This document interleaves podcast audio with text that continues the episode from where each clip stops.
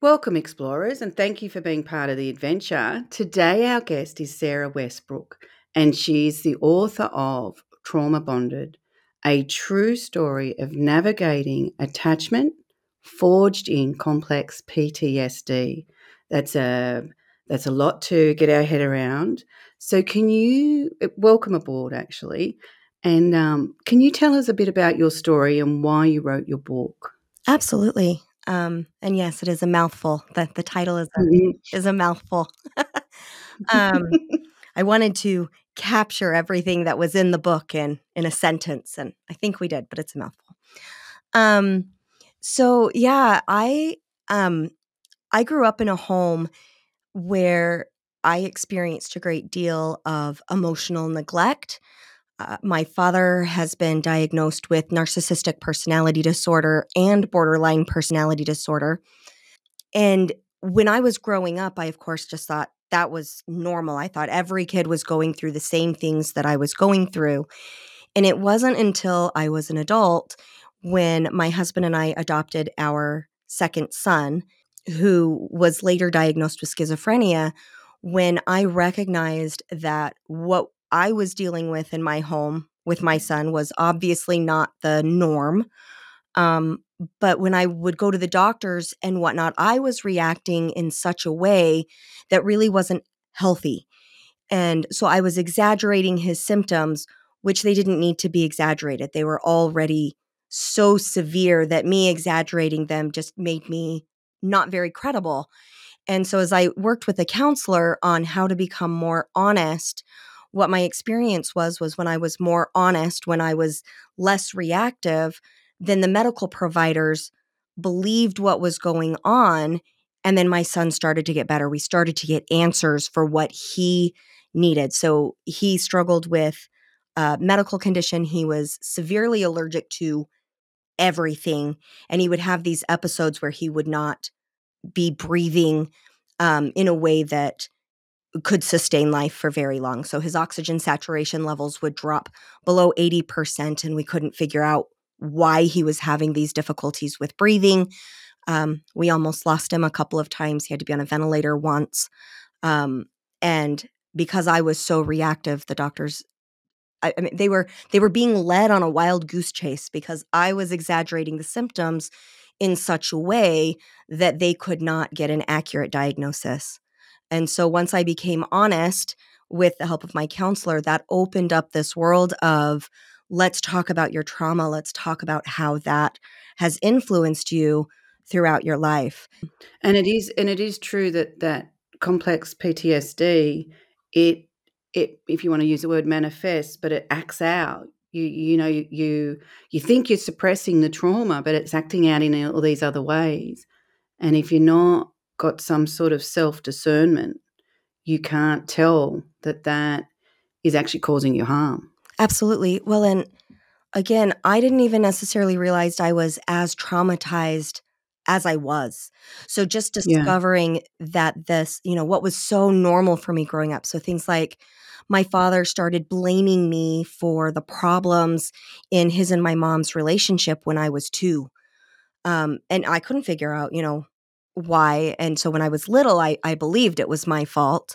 And then as I got older, I was like, well, I know that's not my fault, but why is he blaming me? But I still believed that some of the other things that had gone on in my family were all my fault because that's that's part of that narcissistic piece. And so, yes, it it manifests in these really toxic ways that are very off-putting for other people. Like it, it definitely got in the way of my ability to have healthy attachments with my in-laws or with my peer group because I wasn't I wasn't believable. I was acting in ways that made everybody uncomfortable. And so I had to first learn how to attach to myself. I had to learn how to be honest with myself um, and and just recognize how that chronic emotional neglect and then being blamed for things throughout my entire life that that I wasn't doing things that made absolutely no sense how that impacted Yeah, I like how you said, um, I had to learn to attach to myself because when we do have trauma, traumatic ch- childhoods, and and it and it may not be, you know, people think trauma and they think one big event Mm-hmm. or, you know, um, you know, our heads go straight to sexual abuse and that kind of thing. But it can be just bullying, you know, consistent bullying, name calling, and that's enough to traumatize you. And then you sort of disassociate from the reality of yourself because you're trying to na- well, I like navigate all the the different emotions that you're having that you don't understand. You're too young to actually unpack. Yeah, So absolutely. I, I lived my childhood trying to stay out of trouble. And and yeah, not I mean, people are gonna relate to that. And They're like, oh yeah, me too. yeah, But what I'm talking about is I stayed out of mom's way because it didn't matter if I did it the way I was told or the way I wasn't told. It was never good enough. I was never, I, I don't remember getting very many, you know, at a girls. Um, it, it was it was very toxic. My mom was a yeller. Um, and so everything from I, I couldn't find my shoes to I wasn't eating fast enough to I did the dishes, but one of them wasn't cleaned enough. It was this explosive moment of Sarah can never do anything right. And so my mom couldn't stand up to my dad and then i think her outlet for her for her own abuse which we talk about in in the book trauma bonded i talk a little bit about some of the things that my mother was going through at the time at the hands of my father she she needed an outlet and unfortunately i was it because i i grew up in a very strict fundamental religious society i grew up um, i was born and raised mormon and you couldn't speak out negatively about the quote unquote priesthood holder, which was the male in the relationship, without the entire community telling you, you need to be grateful for what he's doing. Look, he's a good provider. It could be worse, all of these other things. So my mom didn't have a safe community to unpack her trauma with.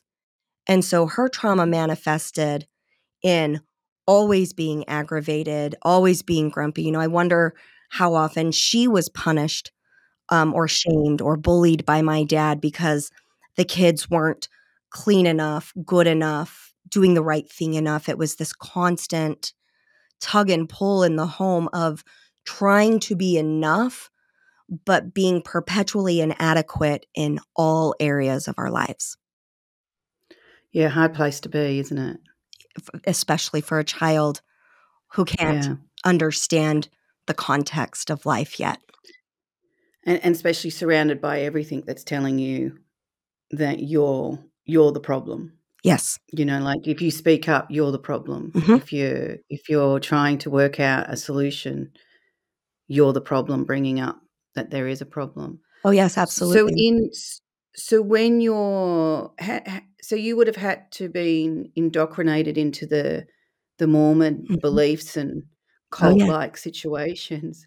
So you've had you've had to really unpack a lot to come back to your own individuality, I would presume. Yes, abs- absolutely. Yeah. So, Mormonism is a religion that tells you who you are and gives mm-hmm. you all of the steps that you need to take to get back to heaven.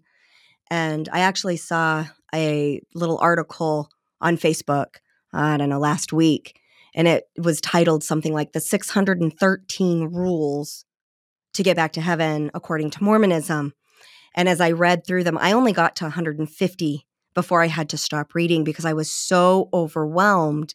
But as I went through that list, I went, yeah, this is this is what I believed. Like it was this overwhelming to-do list in order to please not only my earthly father, but now my heavenly father, this this higher power.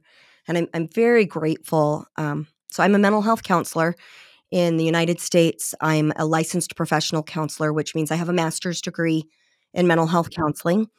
Um, I'm very grateful for my degree because what happened for me was as I was sitting with clients, helping them on their pathway to healing, um, because I was a quote unquote Mormon counselor, the Mormon church would send me people in their congregations that they felt needed quote unquote fixing for for whatever reason and they would come into my clinic and we would only get about 6 sessions in. So in the United States that's about 6 hours worth of counseling services an hour a week so over 6 weeks and then they would stall out and they couldn't get any better. We couldn't get we couldn't get past anything and the, and the biggest barrier was the spiritual healing and so in my field i look at spiritual healing as the way that we connect with other living things in meaningful ways. So that's with the environment you know earth plants animals other humans other any anything that's alive how we connect with that and that's that's how i would define spiritual health in in my field of expertise. And i was noticing these deficits in all of my clients that were mormon. They could not seem to push past that and heal in the same way that my non mormon clients were able to heal. And i'm using the same exact evidence-based treatments for both populations. And i sought consultation from another professional. And that was really for me when I started to see Mormonism was not leading me or my clients to a place of enlightenment, to a place of health. Um, it was impeding their abilities to have healthy marriages, to communicate in healthy ways, to be fully honest and vulnerable with a partner, which you absolutely need in order to have a fulfilled healthy relationship and there there was this like religious blockage that would not allow them to cross into a place of vulnerability so that they could heal their traumas. And so as I was working with clients, inevitably I'm working on myself. I think that's I mm. think every person in behavioral health or spiritual healing, all of that, they're like, yes, the more I help to heal others, the more I heal myself as well and so it it it it became this very contrasting black and white um, viewpoint where I've I've got my my Mormon clients on one hand and my non-Mormon clients on the other. And as I'm doing my own internal research on my efficacy as a provider, I'm seeing stall out pretty consistently along that high fundamental religious belief system and people who are thriving and healing and you know, thriving after marital affairs, which is a difficult thing to work through in my field. And yet, the majority of my clients who were not LDS were healing and would report, you know, at this point in my career, I've got five year reports from clients that I saw five years ago that completed treatment five years ago that say, Sarah, this was you, you were the greatest thing for us. We are doing great. We've never been better and we've maintained that. And then my LDS clients were like, yeah, we're, we're still struggling with the same things over and over and over again. And so it was just this, as I compared and contrast that, I really started to question my religious beliefs because I wanted, at first, it was what's wrong with the culture that is causing this stall out. And then that turned into, okay, no, what's wrong with the teachings and the culture that is stopping this progress? And as I discovered it bit by bit, you know, little teeny pieces at a time to unlock myself. I, I became a much healthier person. And subsequently, as I've, as I've as I've done that, my husband and I were able to heal from our from my affair. So I had an affair, which is in my book. Um, I, I talk about how the childhood trauma um, impacted my relationship with my spouse and how that made me very vulnerable for a, a, marital affair and and then I had the marital affair and what happened after that's all outlined in the book. But as I shed Mormonism and then as my husband has since shed Mormonism our ability to heal from that in our own lives has has just gotten so much better. So so what what have you noticed about yourself since you have left Mormonism? Is that like what what what is the the, the major fundamental things that you go, oh, that is black and white, a major change in how I perceive myself and the world? Um, when I was in Mormonism, I was constantly questioning my worthiness. You know, am I worthy of unconditional love? Um, I felt like I deserved all the bad things that happened to me. So things like I struggled with infertility um, in my life, my I've got my husband and I have seven children. Um, Okay. and our first sorted that problem. well, we're Mormon, and and Mormons have a belief that you need to have as many children as you can, so that you go absolutely insane and continue to depend on the Mormon Church for survival. Now, I'm being a little bit sarcastic. Um, no, so my oldest two and my youngest two, they are adopted, and three of my adopted children have some special needs. Um, I've got two children that are on the autism spectrum, um, and whatnot. But I I remember in Mormonism thinking, oh, you must have some infertility because you had premarital sex when you were in high school. Which again, when we talk about traumas, you can read about that one in in the book. Um, I I questioned, you know, oh, I cheated on my husband, therefore I deserve this emotional distance that we have for years and years and years. There was no allowance for me to just be human.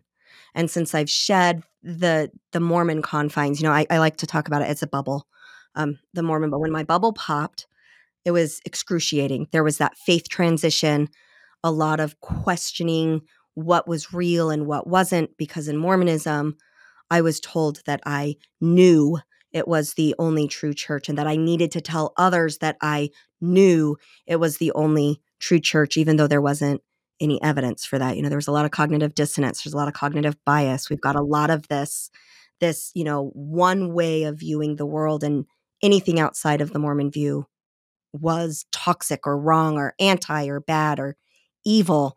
And so as I was going on that journey, there was a lot of, oh, I've read this thing that's not published by the church, the Mormon church that's critical of the Mormon church. Oh my goodness, I've let Satan into my life, and that must be why I'm feeling uncomfortable rather than understanding, no, you're just challenging previously held belief systems and you don't really know yet what to do with this new information and you know as i learned to lean into that discomfort and and reason it out using scientific based methods and what felt good or resonated in, inside of me differently that i actually became a, a much better stronger wiser human um, which i think manifested most in the way i was raising my my children um, Yeah, that's good. Yeah, because it makes a difference when you are parenting and you see some of the toxic traits Mhm. starting to come out in yourself, which you generally swore you would never do, right and and because it's so ingrained, we do do it. So it it, it then then is an opportunity to go, hang on, that's not where I want to be.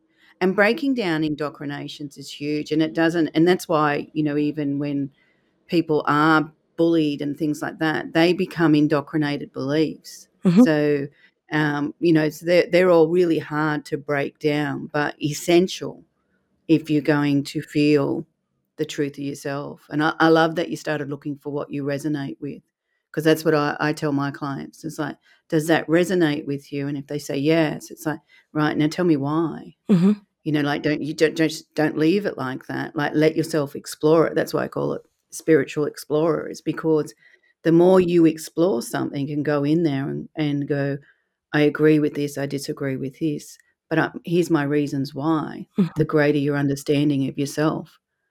And, you know, in one form or another, we're all unpacking our childhood his- histories, our former relationship histories, whether that's partner or friends or etc. And that's how we can find our stuff. Yeah. I love that you use spiritual. What did you say? You said spiritual Explorer. explorer. I was going to say wanderer, and I was like, that wasn't the right word. Spiritual explorer. I in in my practice, I use the word sta remaining curious, so that Yes. resonates with you. What resonates with you? How is that impacting your life? Let's stay curious, so that way, rather than saying that resonates with me, therefore it is quote unquote true. We use more flexible language, so that way, as life moves on, if something else comes up that's a better fit for us, we can allow that resonation. I don't even know if that's a real word, but I'm going to use it. Yeah, I like it. Sarah makes up her own word all the time. Um, but the ability to allow other things to come in and impact us in positive ways, or for us to be able to say, what worked for me three years ago isn't working for me right now, and that's okay Yeah. So that Yeah. we have this lifelong growth. You know, my my motto in um, my counseling practice is learn, grow, become, and and it's a it's a constant cycle. We're always learning, we're always growing, and we're always doing our best to become our most authentic, true self. And so that's Yeah. I love that. I, I might steal that Yeah. spiritual. That's explorer. fine. You go for it- Actually, it's interesting because I use reconnect, which is really, you know, what you're saying is attaching to yourself, understanding yourself, and recover because we've all got these wounds that, you know, they hide in the shadows, they hide in in the places where we don't want to look because we don't want to revisit the pain. But once we revisit the pain and really, really unpack it and find what we can learn from it. I, I always say, look at them as opportunities. All of a sudden, that recovery process opens doors to you, to your own understanding, not you know necessarily extreme life changes, but just to your own understanding, and then rejuvenate, rejuvenate your zest for your curiosity, your sense of self. Mhm. You know what life's providing you. And I think one of the things we forget is the trauma bonded. A lot of the time, we're trauma bonded to ideals and beliefs Mhm. and we don't realize how much trauma they're actually creating you know creating us if you're if you're living your whole life thinking i'm a problem there's something wrong with me i can't get this right hey i'm not going to get through heaven's doors you know they're telling me i'm doing this wrong i'm doing this wrong so everything fundamentally around you is telling you you're a failure Yeah. Well, in in Mormonism, what I was taught was sexual sin is second only to cold blooded murder. So when I had, yeah, see, she's laughing. yeah yeah yeah It was yeah i didn't grow When up I was it 16, that was a very serious thing. Now I'm 42 and I'm going to laugh with you. But that is what I was taught. And so one of the stories that is the main theme in, in my book is I was 16 when I became sexually active. And my parents found out and they were very unhappy. And then you see this long term narcissistic abuse. And then in 2004, um, due to very unconventional, like a statistical impossibility, and yet it was possible, I end up 10 doors down the street from my high school sweetheart. Thank you, United States Army. Um, like I said, statistical improbability. And he and I had an affair. And so when I'm 16, I commit the sin second in severity, according to Mormonism. And then when I'm 23, I do it again. And then when I'm like 36, 37, 38, I did it again. And so here I've got this pattern of why do I keep going back to this partner despite the fact that it is incredibly harmful to my family, to, to my husband, who he and I have been married for 25 years now, um, to my children, um, and and to this and to this gentleman as well, and to his family, and and to me, and and it, it's just all of it. And I I knew that I knew better. It wasn't what I necessarily wanted, but I couldn't stay away. Why was that? And and that is because that trauma bond attaches us in really unhealthy ways to people who were who we were either harmed by, harmed with, or that we caused harm to.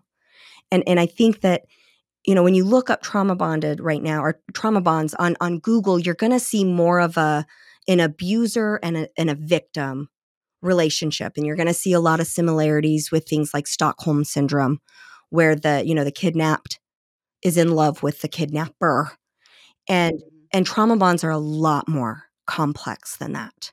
It, it's not just the abused and the abusee's relationship.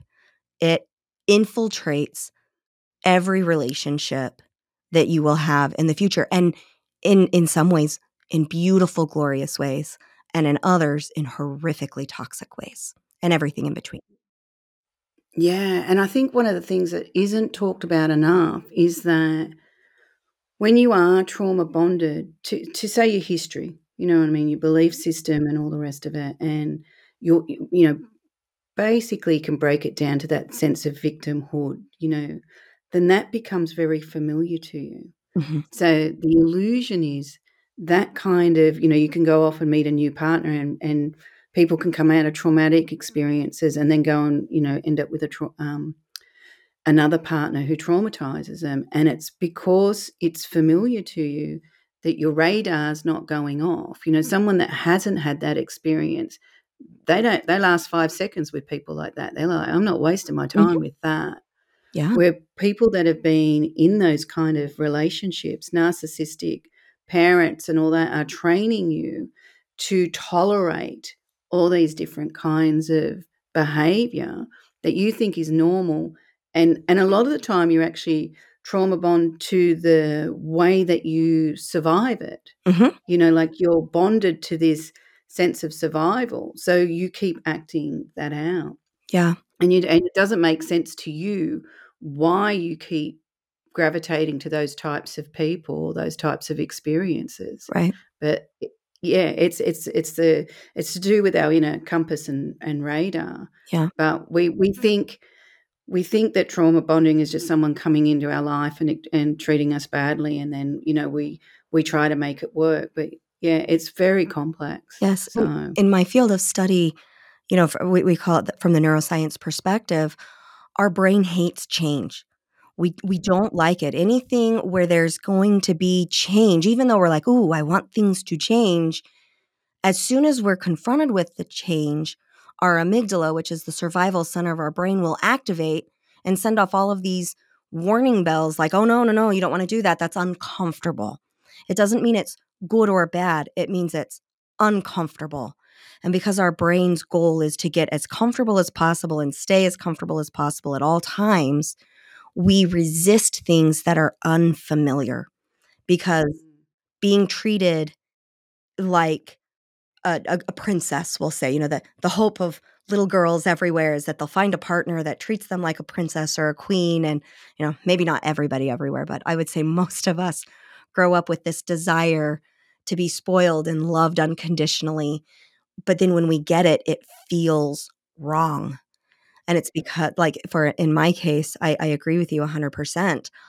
I thrived in an unhealthy environment because that's what I learned how to do as a as a child. Um, and so when I meet people who are, and, and I wouldn't say anymore, I, I think that I've unpacked that, and and now moving forward, I'm I'm definitely I've got my radar going on for everybody except except the partner who I share trauma with, which is that high school sweetheart. He and I experienced that trauma together. And yeah. I don't have any red flags for him. And I probably need to have some red flags for him, but I have to recognize that that's part of the that's part of the trauma bond but yes healthy relationships feel quote unquote bad or uncomfortable because they're not familiar because it's new and when i'm working with clients on you know when, when i've got clients that come in that say why do i keep marrying the same type of person over and over and over again? I say you got to stick with the with the ones that make you a little bit uncomfortable but that don't threaten your safety. So a, a threat to your safety that's a no-go. But yeah. if you've got this pattern of i'm always attracted and and getting into relationships with unhealthy people well then you've got to expose your brain to healthy people so it becomes familiar so that your brain says, Oh, I like this. This is safe. This is good. And then as you do that, generally you're able to break that that cycle. Yeah, it is a cycle. And and the brilliant part of what you said there too is that when you're on the other side of that, all of a sudden those red flags are easy to see. Mm-hmm. You know, like so the fog lifts. So so it's it's because you understand it and that you've got something to you know we work a lot by comparison mm-hmm. you know like we we we kind of look at something and then if we can see something different then we can understand there's a comparison to it mm-hmm. if you've got nothing if you've grown up in a dysfunctional family of any sort and then you've ended up in a dysfunctional relationship of any sort then it's a continuation of that cycle Mm-hmm. So you've got nothing to compare it with. What what generally happens is you start watching somebody else and going, hang on, they're not doing okay. So you, you pick up bits and pieces like that. But when you're on the other side of that, because your understanding's expanded, all of a sudden, you know, the fog lifts and you can see it. So yes, I love and that. It, and it's interesting. I I seen something um, the other day on Facebook, and, and someone had put up, why are we having so many toxic relationships? Why is it that our communication is breaking down to a point or our expectations are lowering to a point that, you know, we're creating a nice environment for these toxic relationships to consistently roll around. Mm-hmm. Yeah. yeah. yeah. And I, I, think it's so, because the, our, our world is hurting. There's there's so much trauma on a large scale in the world. I mean, and there has been for a while. You know, we look at things like world wars and you know local wars and terrorist attacks. I know that the United States, um, we we can kind of track certain patterns and changes in behavior after the 9-11 attacks on the united states and, and i'm talking about the statistics here in the states mm-hmm. but also after covid we can see this this different trajectory of behavioral patterns and a lot of it is really difficult and toxic.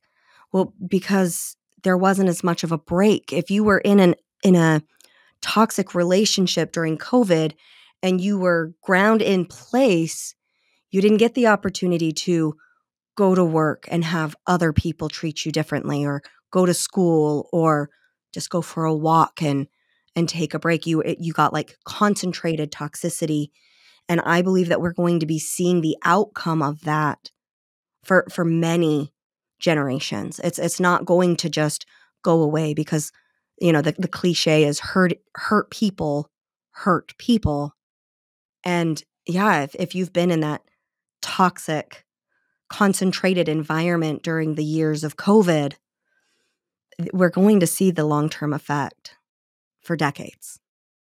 Yeah, for sure. It'll be uh, yeah, absolutely. So I'm going to ask you the big question: What do you think humanity needs to acknowledge and understand for us to evolve? I think that we need to understand that judgment impedes healing. Judgment of ourselves, judgment of others, it impedes healing. And that unconditional positive regard or unconditional love and a lack of judgment about why you or somebody else is behaving in a way is the key to f- unlocking curiosity. It's the key to allowing yourself to see things differently. It's the key to allowing yourself to let go of a lot of the hurt that we've experienced so that we can heal and move forward in new ways. I love that answer. Thank you. Yeah.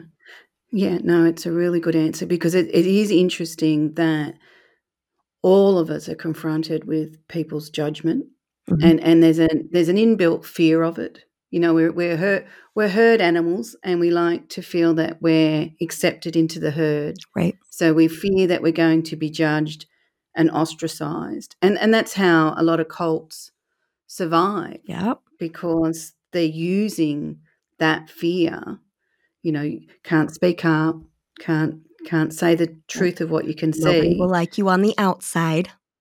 Yes, that's right. no, you heard. Right. yeah, yeah. So, and, and we've all got it. You know, we've all, you know, uh, you would see it in your practice as well. That fear of judgment, that fear of what other people are going to say, um, that fear of being humiliated by somebody else's judgment.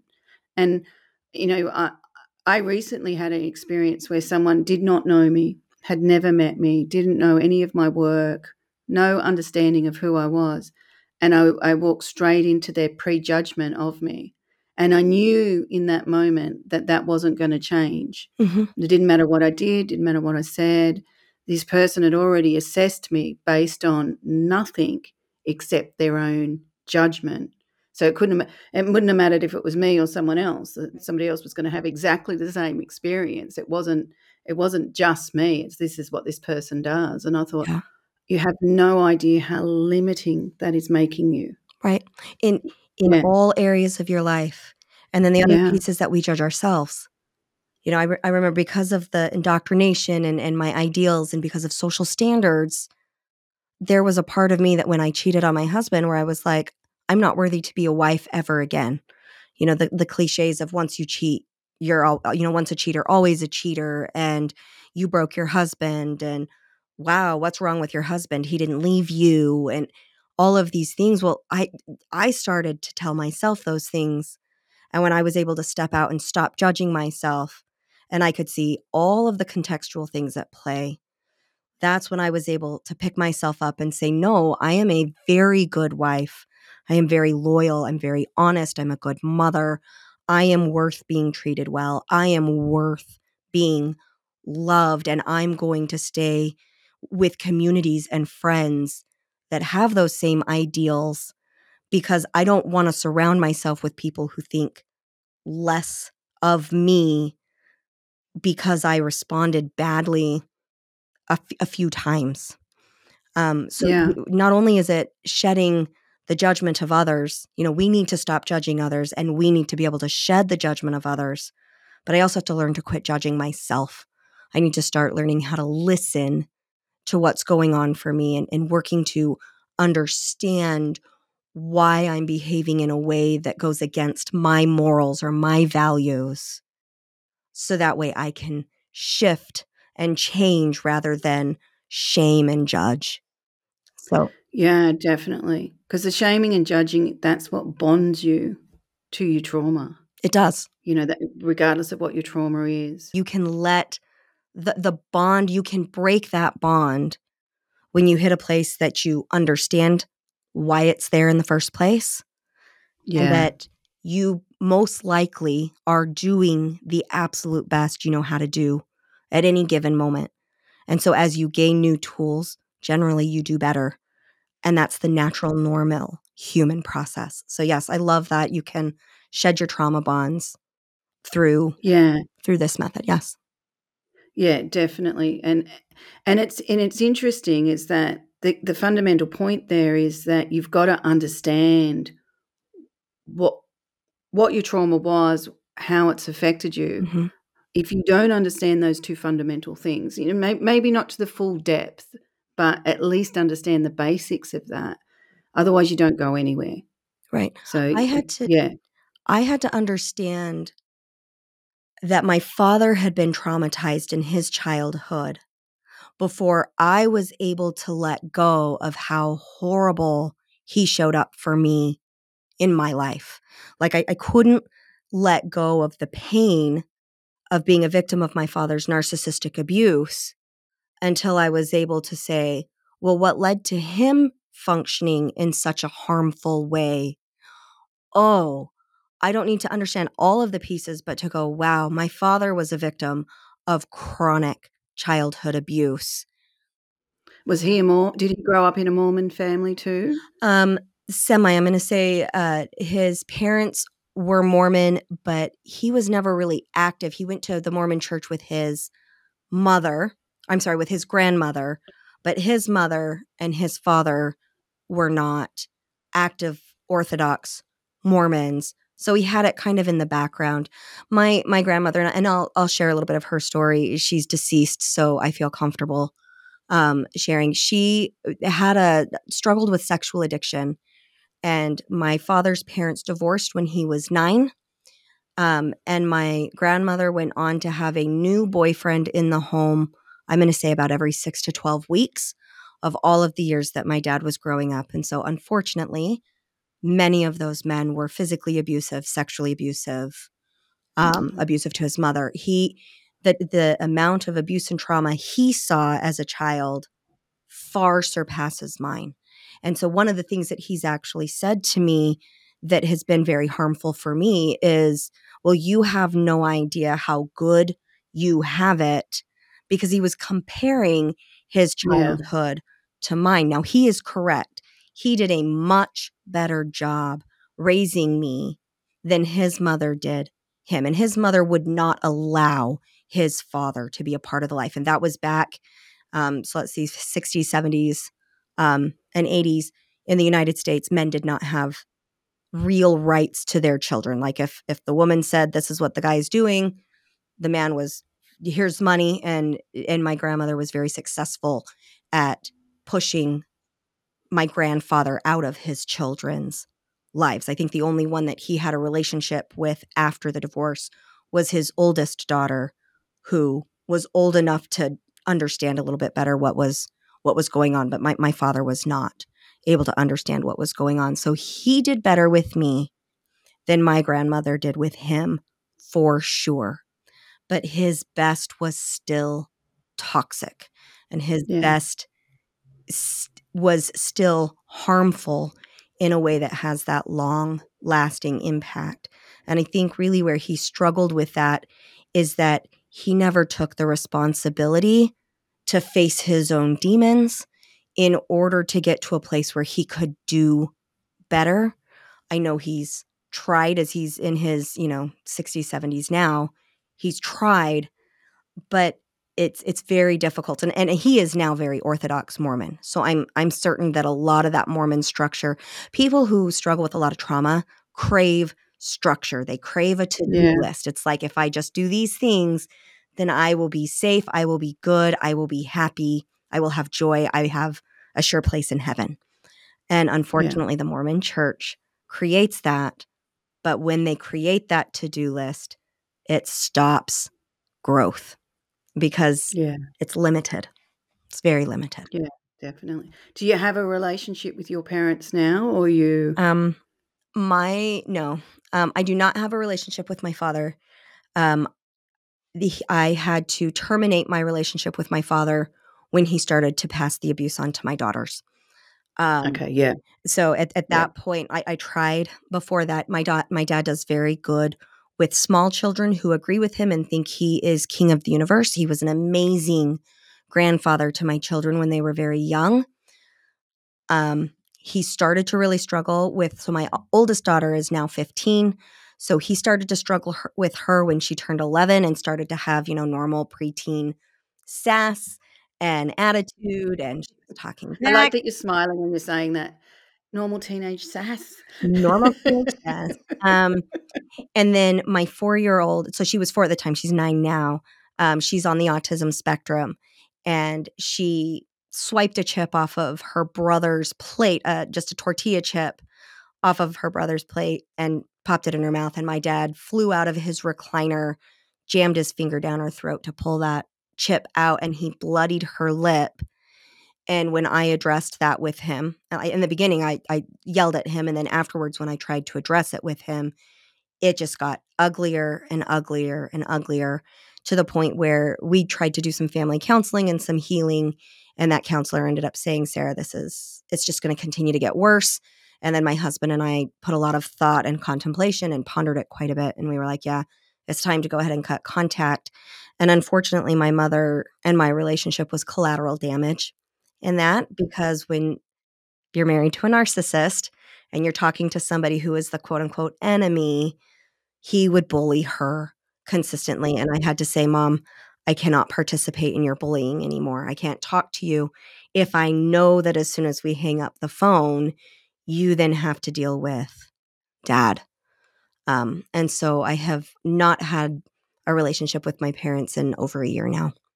Um, Yeah, which isn't an easy thing to do. You know what I mean? Like it is even um, abusive parents. It, there's something so ingrained in us Mhm. that you know we we want we want those relationships. So that's not that's not an easy thing that you decided to do, but but it um, has it is about breaking the cycle for the next generation too. and it has kept my babies safe. My my children are are doing much better now that they don't have that pressure to perform the way that they have to to be loved by my father. And I don't think I realized just how hard that was on them until I said I'm not going to talk to him anymore and it was like all of my children just had this huge sigh of relief.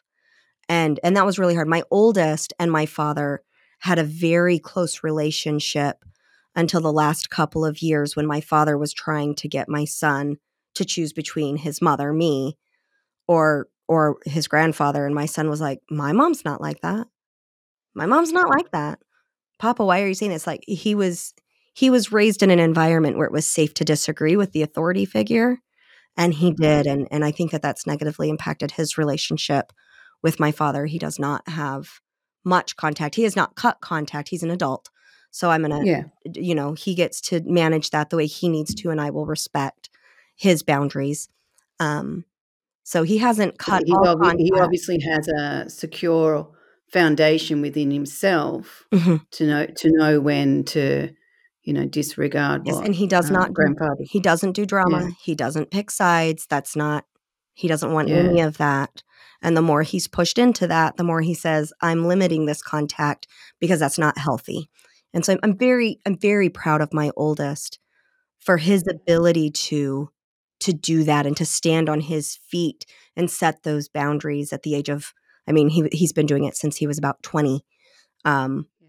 so I, I just he's 22 now and so to watch that growth in him that I didn't achieve until I was in my 30s. I'm just very very proud of him. He's a good kid. Yeah. Yeah. Oh, beautiful parenting. Well, I, well. I'd like to Take think so. credit. I know I've made Take the credit. mistakes. Because one of the things too with narcissism is that they're always in competition. Mhm. They're always in Always. competition. everything Yeah. and and my brother my siblings and i we were pitted against each other Yeah. in competition and so when i cut my parents out i also lost my siblings because the, it's it's always it's everybody against sarah i'm the you know i'm the family scapegoat i'm the black sheep of the family and it's it's been very fascinating like when the last contact i had with my brother i've only seen my brother maybe maybe one week out of the last 25 years and he told me my book was full of lies and i just said have you read it? And he said no but dad says it is so it is. And i was just like okay there's that there's that competition. You cannot have a relationship with sarah and my father who is portrayed as dave that's a pseudonym for him as, Yeah. as dave in the book you cannot have a relationship with both of us because if you try dave will pester you until you feel the same way he does about sarah. And so it's been it's been very difficult. Um, my husband was in the united states army. Um, he did that to, to go to medical school and he's a nurse anesthetist and um, provides anesthesia care um, for surgery and, and laboring mothers. And um, it i'm grateful for my army family. It's the family that i chose. It's the family that rallied around me when i was growing up as an adult because i didn't get to grow up as a child. I had to grow up as an adult. Um, and and that family is everything to me. I, I drop i will drop my life for my chosen army family the way that most people do or most people would like to do for their families of origin That's lovely. That's lovely. So I I find it fascinating. So if if you know tra- trauma bonding, if if we we're going to make it our last statement about it, what is it that you want people to know that you think they don't know about what tra- trauma bonding is? okay um i can't do it in a statement i'll give you a paragraph or two um i'm a talker um Number one, it's completely normal. Um, significant trauma, and and Lorraine, you said earlier that a lot of people will look at trauma as like this great big thing: car accidents, war, sexual abuse, um, chronic micro traumas, um, trauma that you share with somebody else. So, like in my book, you read the story about myself and my high school sweetheart. We were both my father's victims. We were pulled apart in very horrific ways. That created a bond of friendship where he and I are constantly trying to take care of each other that ends up translating into harming uh, our our relationships our, our relationships with our with our partners um, that we ended up marrying um, so number one it's it's normal it shows up in ways that can be healthy a, a- lot of us we bond in very healthy ways because of the trauma that we've had especially if we've been allowed the opportunity to heal together and i'm still going to call that a trauma bond because there's a comprehension and understanding of the experience that nobody else has that gives you this experiential expertise regarding a situation. And so I see that in people who have survived natural disasters together. Um, you know, so so a lot of the people that survived, so in the states, Hurricane Katrina, um, or the the Joplin, Missouri tornadoes, where many people lost everything together, they are going to share a trauma bond that can show up in in good and and bad ways.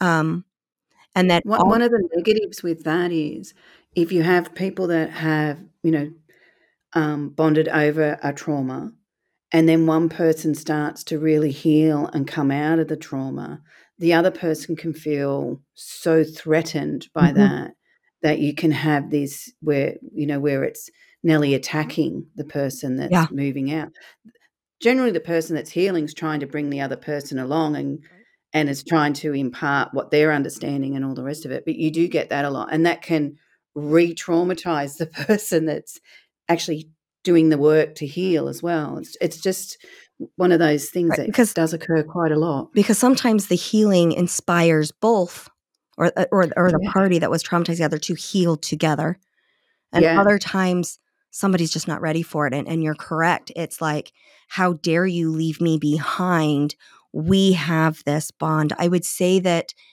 um for me as i try to understand trauma bonds i recognize that it can be very visceral um, it can be almost feral and that it often leaves us with a feeling of obligation towards another person that can be self destructive when we lose our objectivity. Um, oh, that's a key point. If you recognize that you're in an unhealthy cycle in your trauma bond, I would say that you almost always, if not always, I don't like all inclusive words very often, but usually you need somebody that is not part of the trauma bonded relationship to help pull you out of that. And I believe that help for trauma bonds comes in all forms. I know that um, I, I, don't know what the behavioral health climate is there for you, Lorraine, in, in Australia, but here in the United States, there's a, oh, you have to have a license, you have to have certifications, you have to have training. And I'm here to say that you have to have complete trust in the person that you are confiding in. And that's really the only, and that, and that that person has to honor your trust. And if you have those two components, the the training and the methodology is is nowhere near as important. I see people heal in beautiful ways with life coaches, with spiritual healers, with counselors, with doctors, with friends, you know, the next door neighbor, yeah. teachers, mentors, like it you don't have to have specific training. You have to trust the person and you have to honor the trust of the person. Yes. you've got those two things, then yeah. their objectivity can be very healing. You also need them. And if you are trusted mm-hmm. with someone's trauma, correct. You know, make sure you absolutely respect that because they've let you into sacred ground. Yes, that's how I look at it. They yes. let you into the inner sanctum, which they may not have another person in there. So you know, never use it for gossip. Never use it for uh, entertainment fodder or any of that kind mm-hmm. of thing. That is, um, yeah. absolutely, yeah. I love that. Well, I think it's time for flip the book. Okay. So, would you like book one, two, or three? I'm going to say three. Three. Okay. So that is actually breaking free from the chains of silence. Sorry.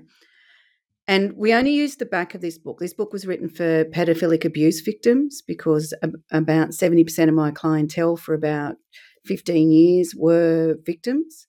Okay. And so I documented what they were dealing with. So at the back of it, we actually have a place where it talks about the core essence of your soul. Um, so these are essences like kindness, care. So could you give me a number from 189 to 215? 192. You've got four paragraphs to pick from. Which one would you like? Paragraph two. Paragraph two. Okay, so this comes under the heading of caring. So the essence of caring. So that's very fundamental within your soul, right? As part of your the core of your being. Caring means you embrace taking responsibility for nurturing the exploration of your own natural significance and the significance of others. This facilitates being committed to respecting truth and the free will of other souls, which allows your acceptance of freedom to grow. Caring invites grace for yourself as you unshackle the chains of oppression that caused you to neglect yourself. Care creates an intention to develop an awareness of your soul. I think that's a beautiful one for you. Thank you. I think that that is the description of what I did with my book. I, I think that's that is you're telling me the same things that my editor has told me um, over and over as to what the goal is and how this book has helped me on an individual level um, to become who I'm wanting to become. So yes, it's very fitting for me. Very personal. Very fitting. It takes a lot of care to even put your story out there. You know, you you know, it does. It means that you care for others, and because what you're saying is, I'm going to put this out there, and it may help you.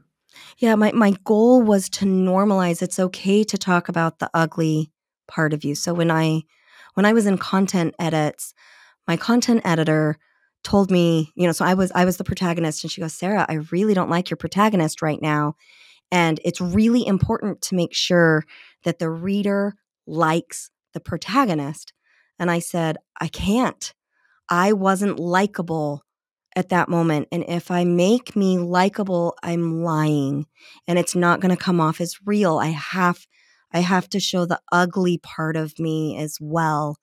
And once my content editor understood that that was my goal, that my goal was to say, you can mess up your life. You can do and make horrible mistakes that harm others, and you can talk about it and you can heal from it and you can become somebody else. You can become who you want to be. These are learning experiences on your on your journey. They do not define you. That's what I want my reader to take away from my book. I want them to be able to say, "Hey, I had bad things happen to me. Look, I made a mistake. Look, I'm still accountable for that. Even though these bad things happen for me, I still hold accountability for that and I've got to I've got to put in how my trauma showed up for me and how my personality showed up for me and how my characteristics showed up for me and and my part and my own choices in this and then as I own those choices then I can heal. And and that's yeah. what I, I wanted my reader to see that it's okay to be ugly and still be of value. That was my goal. Oh, that's brilliant. because it is, you know, um, caring means you embrace taking responsibility for nurturing the exploration of your own natural significance. That's that's it in a nutshell. Is that you just yeah, honestly turning up, taking responsibility, and they are just experiences. And and beneath beneath all that trauma was the person that you are now. Right. You know what I mean? It's not those like that wasn't moments, there. Those few moments yeah were excruciating for for me, for my husband, for, for my affair partner, for his wife.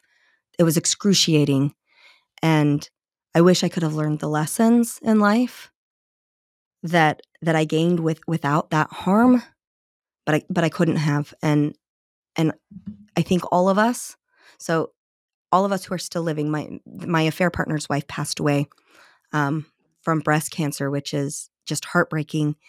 Um, but I think for all of us, we're stronger, better humans with a lot more empathy and a lot more love for the rest of the world because because of our experiences.